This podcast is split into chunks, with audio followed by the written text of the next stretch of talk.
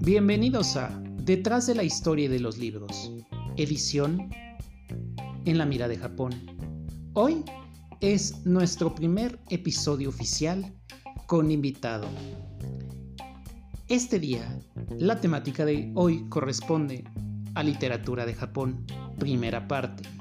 Así que demos paso nuestro invitado con el que tuve hace unos minutos la conversación para, su para este espacio para su espacio, mi querido Héctor Corral. Así que los dejo con la entrevista, o más bien con la práctica amena que tuvimos para el podcast.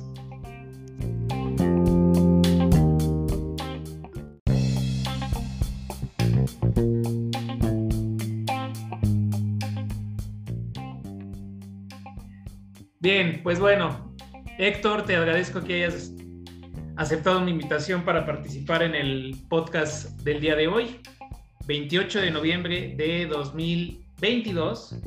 Y pues bueno, vamos a comenzar a platicar sobre esta parte de lo que nos gusta, los libros, ¿no? Y aunque ha sido pocos o muchos los que hemos leído con respecto a Japón, pues creo que eh, esta conversación va a ser muy rica, ¿no? En este sentido, con respecto a los libros que, que hemos leído sobre este hermoso país, ¿no?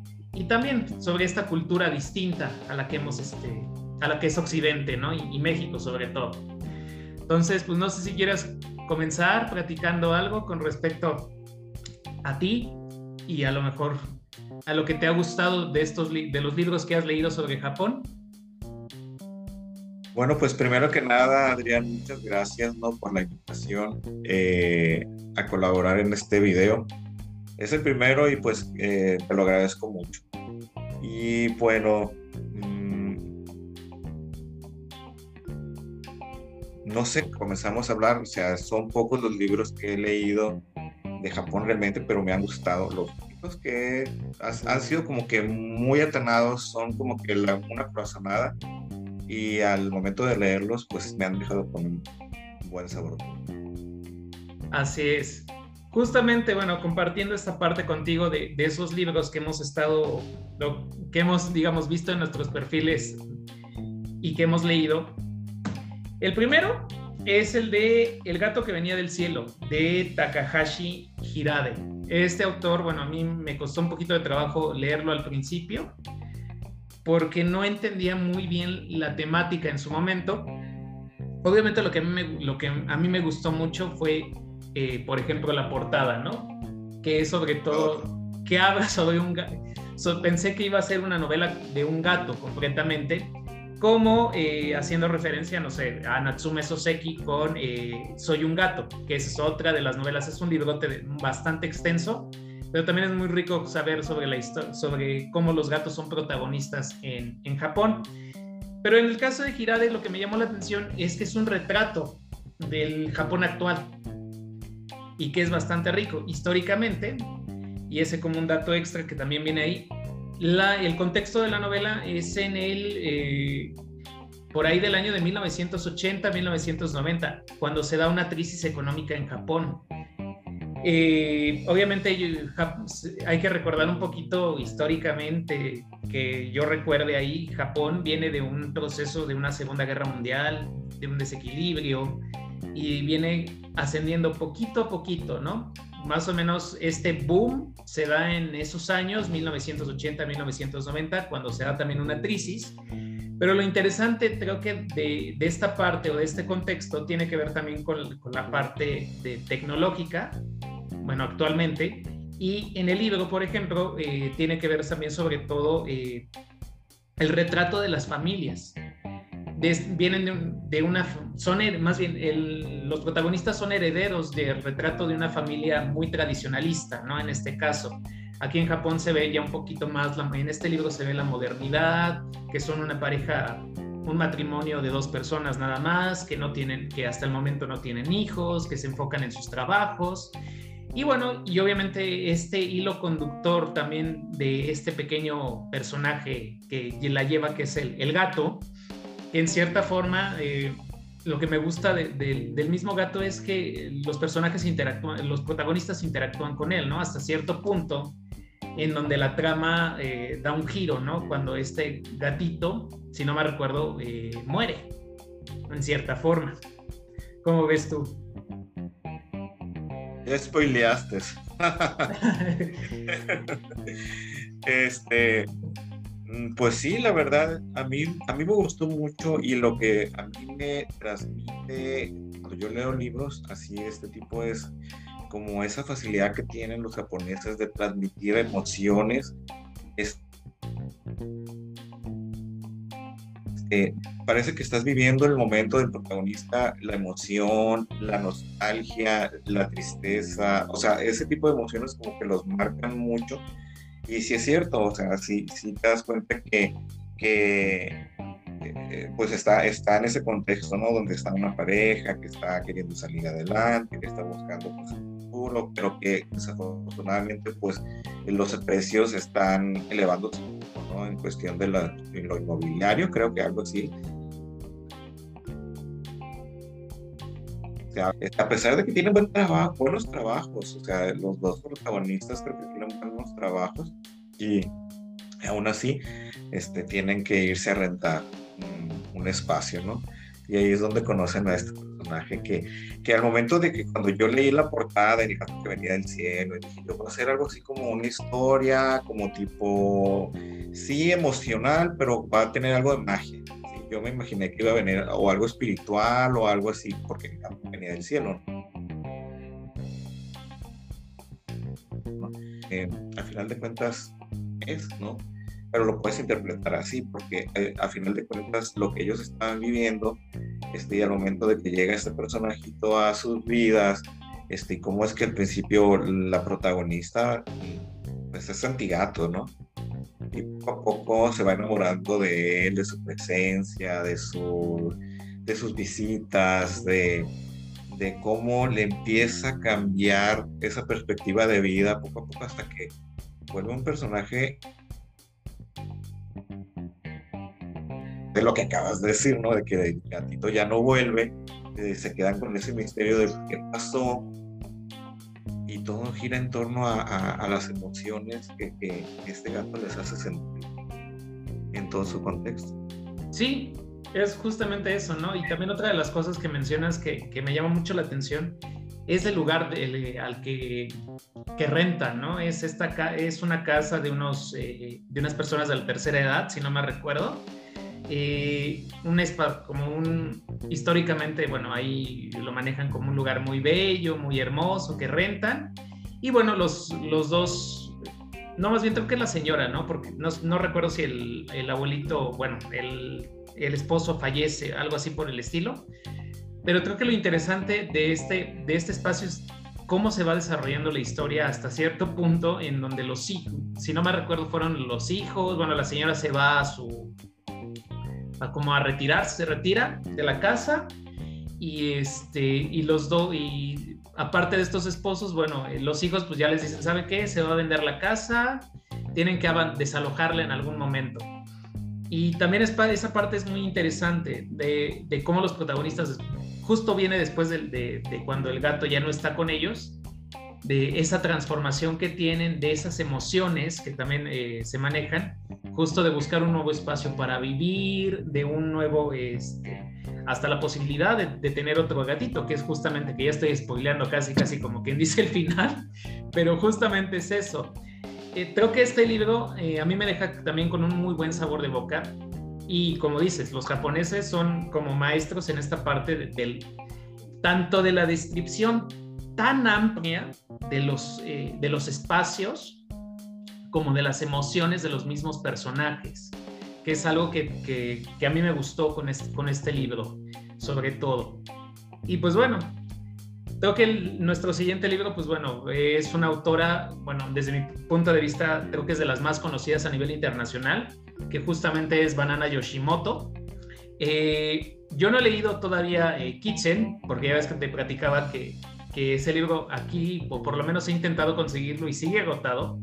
Yo el libro que leí de ella es NP, que es una, como, maneja como una novela de misterio, pero lo que me gusta de esta autora es sobre todo la variedad de, de relatos, la variedad de novelas que he escrito, ¿no? Y ahorita pues me vas a platicar un poco sobre Kitchen, pero en el caso de NP, así, sin decir spoilers, es, fallece, un, bueno, no fallece, se suicida un personaje y la protagonista busca como las razones por las cuales se, este personaje, este escritor muere.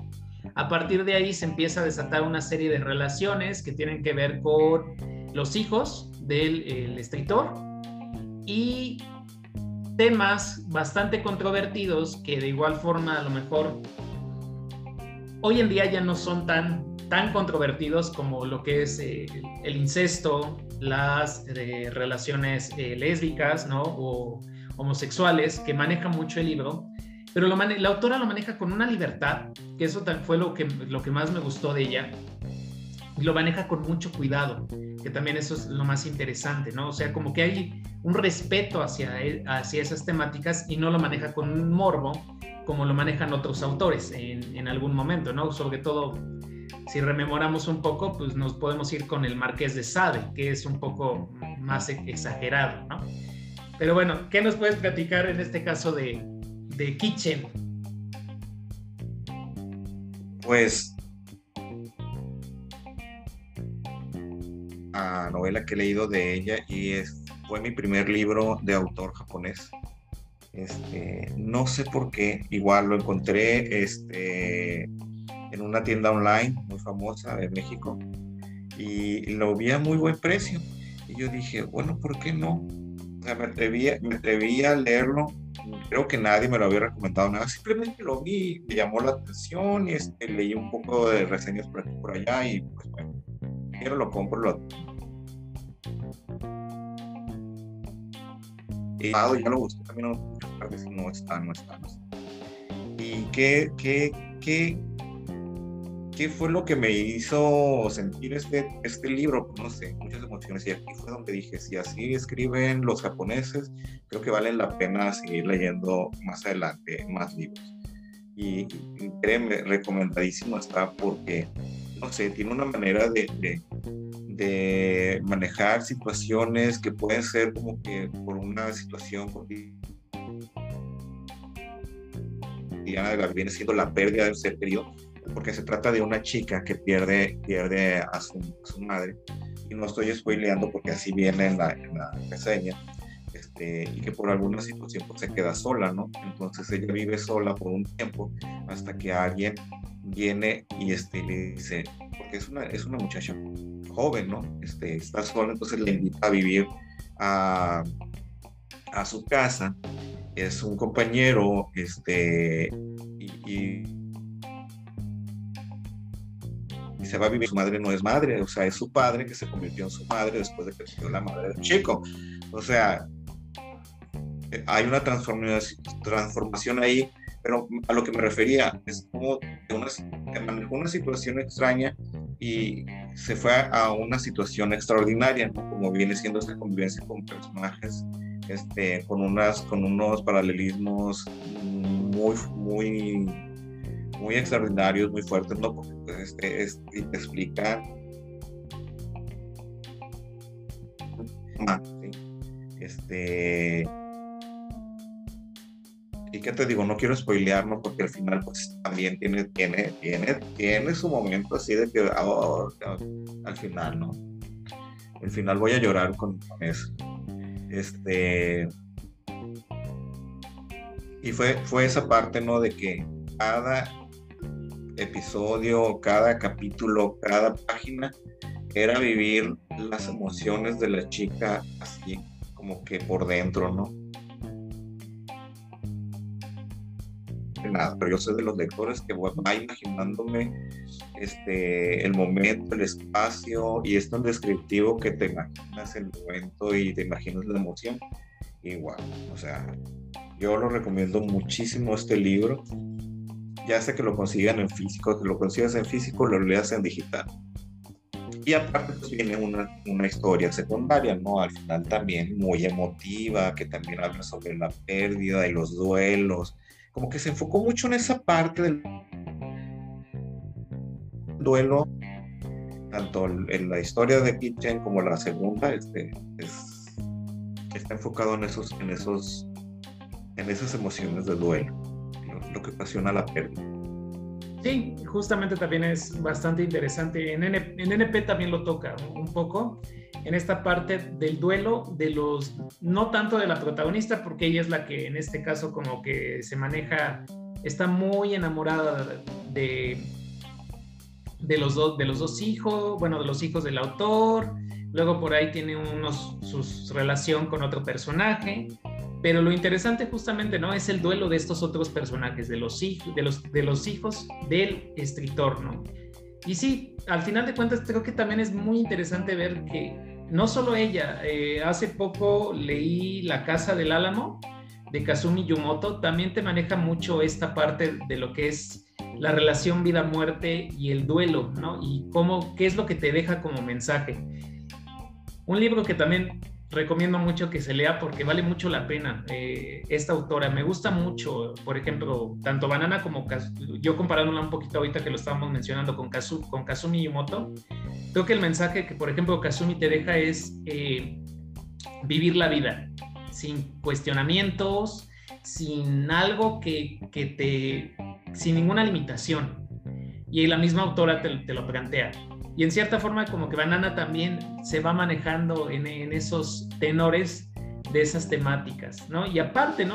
Una de las cosas que también me gusta mucho de ella es esta parte del contexto cultural que maneja, de cómo se hacen los duelos, en, bueno, no son los ritos funerarios, perdón, en Japón, que es esta parte de, darle un rito, al, una despedida al, pues al muerto, vamos a decirlo así, aunque suene un poco feo, este, que tiene que ver con, sí, el respeto hacia el cuerpo, la despedida, ah, como lo, lo, que se hace en México un poquito de la velación y el ritual funerario de ya sea de cremación o este, el entierro. Pero aquí sí veo que ah, está como más estructurado, ¿no? Porque también la, desde la forma en que se da la oración y, y toda esta adoración aguda pero sí es como algo todavía mucho más extenso que, que justamente muchos libros también te permiten, te permiten entrar en esa parte cultural, ¿no? Y Banana Yoshimoto evidentemente no se queda atrás. Y aparte, bueno, que es una, yo considero que es creo que de las autoras como más importantes de Japón a nivel mundial. Y hay más, evidentemente. Y bueno, asimismo, nuestra última autora es Yoko Gawa, justamente. Creo que es una de las autoras más modernas que he leído de Japón, eh, con un mundo distópico. Bueno, ahorita la novela que vamos a comentar. Y que lo que me fascinó de esta novela es justamente eso, una novela, eh, algo completamente diferente a los mundos utópicos que siempre se nos manejan. Un mundo en donde el, el mismo ser humano se autodestruye, si podemos decirlo así, y una trama de verdad bastante exquisita donde nos quitan lo más importante, ¿no? Que son los recuerdos de nuestra eh, propia vida y existencia a través de, la eliminación de objetos, de situaciones, de cosas que obviamente la autora maneja en este libro llamado La Policía de la Memoria, que vale mucho la pena también eh, leerlo. ¿Qué te pareció a ti el libro? ¿qué te digo? Es el, este fue el segundo libro que leí de, de un autor japonés y, y, como tú bien dices, o sea, todos los libros siempre te ponen como ese contexto de la, de la cultura, ¿no? De cómo es ellos, cómo son ellos culturalmente, cómo se comportan entre sí, siempre marcan esa parte donde este, interacciones interpersonales, cómo son, pues entonces te das una idea de cómo es la vida este. Y como tú dices, sí es cierto, ¿no? Eh, poco a poco este libro te va, te va marcando y te pones a pensar, o sea, ¿qué pasaría si yo mañana ya no recuerdo qué es un lápiz? ¿Sí? ¿Qué es un lápiz? Y deja, y deja de existir para ti el lápiz y deja, pero hay personas que sí, lo, llegan a tener ese recuerdo. Entonces aquí es donde, por eso se llama la policía de la memoria. Porque hay, pero no deben de, de recordar. No deben de recordar y entonces esa policía se encarga de, ok, tú sabes algo y pues nos vamos yendo de aquí, ¿no? Te desaparecen de una u otra forma y la gente alrededor sabe que eso pasa, o sea, sabe que olvidaron algo. Ya es común para ellos saber, hoy se olvidó, no sé, ya no sé, ya no me acuerdo qué es. Este, pero veo que están arrestando a alguien, y es algo que lo tienen muy interiorizado, ¿no? Se me recuerda a los Juegos del Hambre cuando hacían su selección de tributo, y es algo como que, bueno, pues es que es algo que tiene que pasar, este, y no podemos cambiar. Pero se va esa parte y la autora, este, no sé, hay un misterio ahí con, con no recuerdo si es su padre, este, que le deja algunos misterios, algo que tiene que resolver en el transcurso de los libros, y la relación señor mayor, este, no sé si lo recuerdas, ¿no? Que, este, como que era su único amigo y que siempre estaba pendiente y este, que le pasaban cosas o no, este, y hasta el momento, pues, de que hay pérdida, ¿no? También ahí. Y la manera como manejaba esas emociones, de cómo estaba resignada a perder, los recuerdos poco a poco, pero también había una inconformidad, entonces es... sí, es muy emotivo. Y sí es justo esa parte, ¿no? Ahorita que lo mencionas, el, el personaje del anciano se me estaba pasando de, de, largo. Aparte de que es el único amigo, con, digamos, es considerarlo como el, el sustituto, la figura paterna o que sustituye, ¿no? En este caso, paterna y materna, porque al final de cuentas el papá muere y la mamá es la que desaparece, si no me recuerdo. Es, ella es la que le deja los, los misterios, ¿no? A través de, lo que, que, pintaba, ¿no? Las esculturas que hacía. Y lo interesante, por ejemplo, volviendo al, personaje del, anciano, bueno, él ya, él mismo, él es la figura de, no, pues ya nos resignamos a esto, a perder esto, a perder el otro.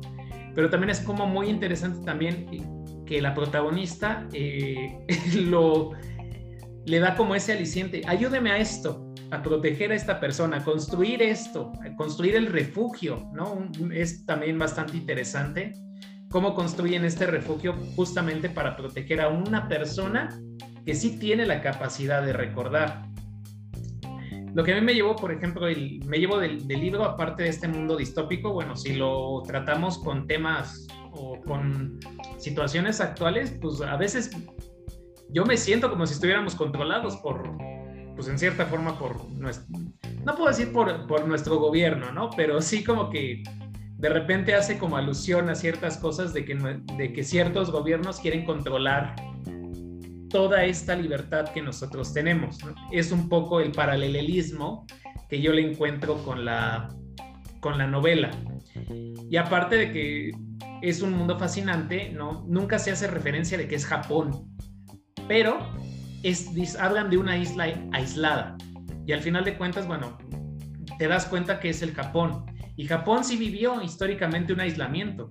Fue más o menos por ahí del año, si no me recuerdo, mil, siglo XVI, XVII, cuando se vuelve a la apertura hacia Occidente.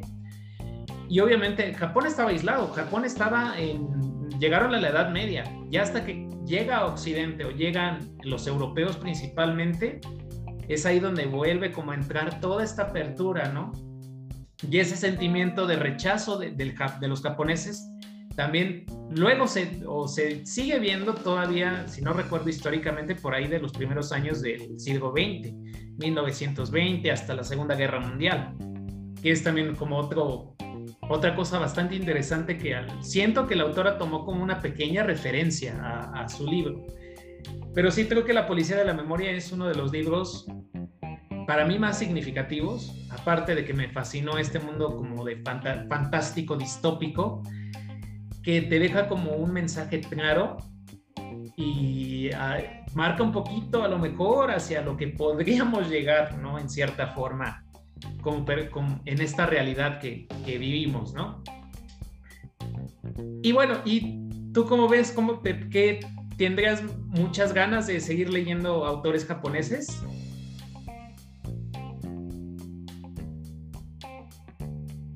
O sea, pues como te digo, estos tres libros que he leído siempre he considerado que son como que muy atinados para mí. Eh, no me han dejado en mal, no los he, los he disfrutado mucho, entonces quiere decir que hay muchos autores o, los mismos autores tienen otros libros que han de ser igual de buenos, ¿no? Y, este, y eso es lo que me llama mucho la atención eh, de, de ver o de leer otros libros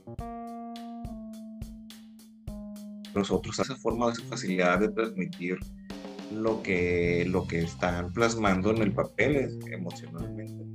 Y sí es cierto, o sea, acabas de mencionar algo, yo a lo mejor me fui más por la forma emotiva de, de, escribir, pero tienen eh, sutilmente marcadas referencias a su misma historia cultural.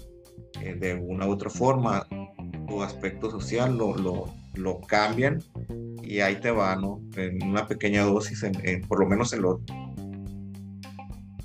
en los libros del gato que venía del cielo, que venían de, un momento históricamente que apenas estaban saliendo de, de, o que se estaban recuperando, levantando por lo de la Segunda Guerra Mundial y cómo era el ambiente y el contexto social para los jóvenes que querían salir adelante este, y también pues un poquito de cómo era la, la, vida de, de, las personas mayores por, por, las personas con las que estaban rentando.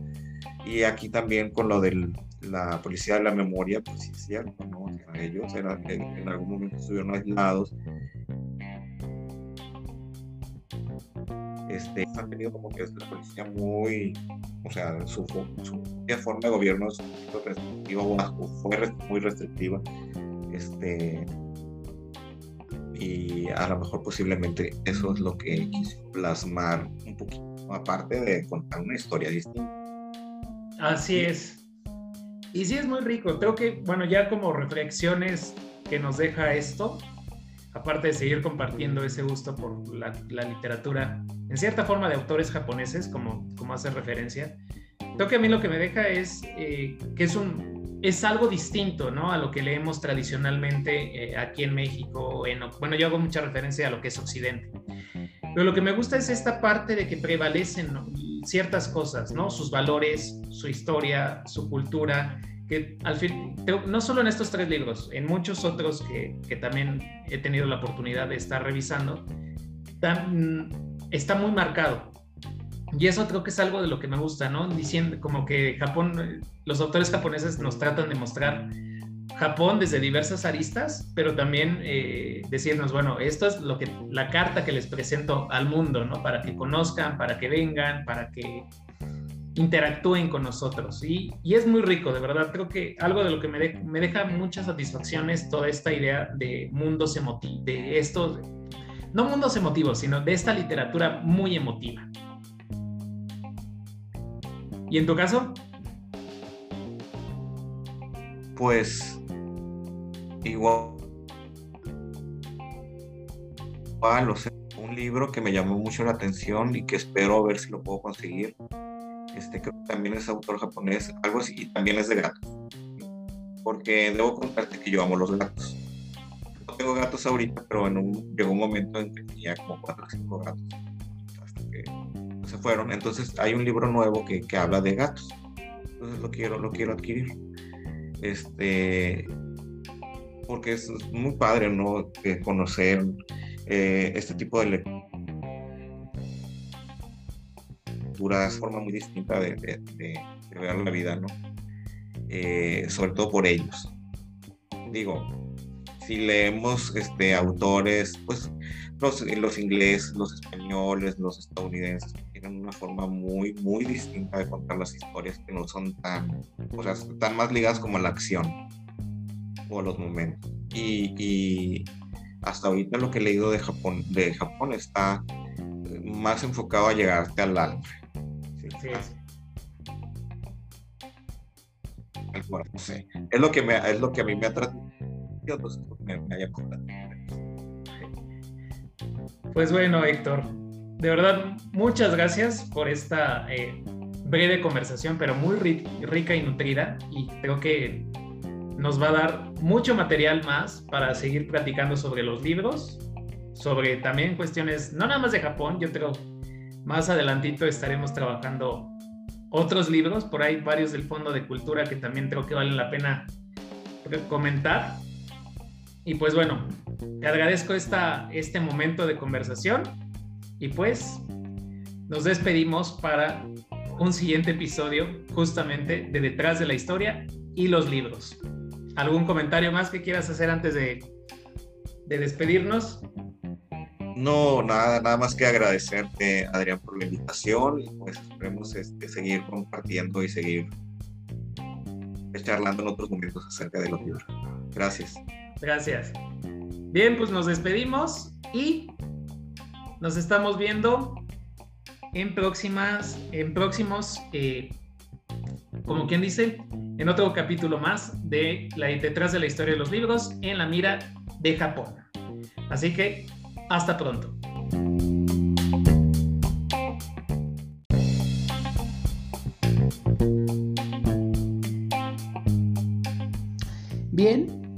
Pues es un gusto haber platicado con Héctor acerca de algunos libros de literatura japonesa. Evidentemente, hay más por lo que podemos platicar sobre libros. Por eso decidí hacer una primera parte de este espacio detrás de la historia y los libros, edición Japón. Así que nos vemos pronto en un podcast más, en un episodio más sobre esta temporada en la mira de Japón. Hasta la próxima.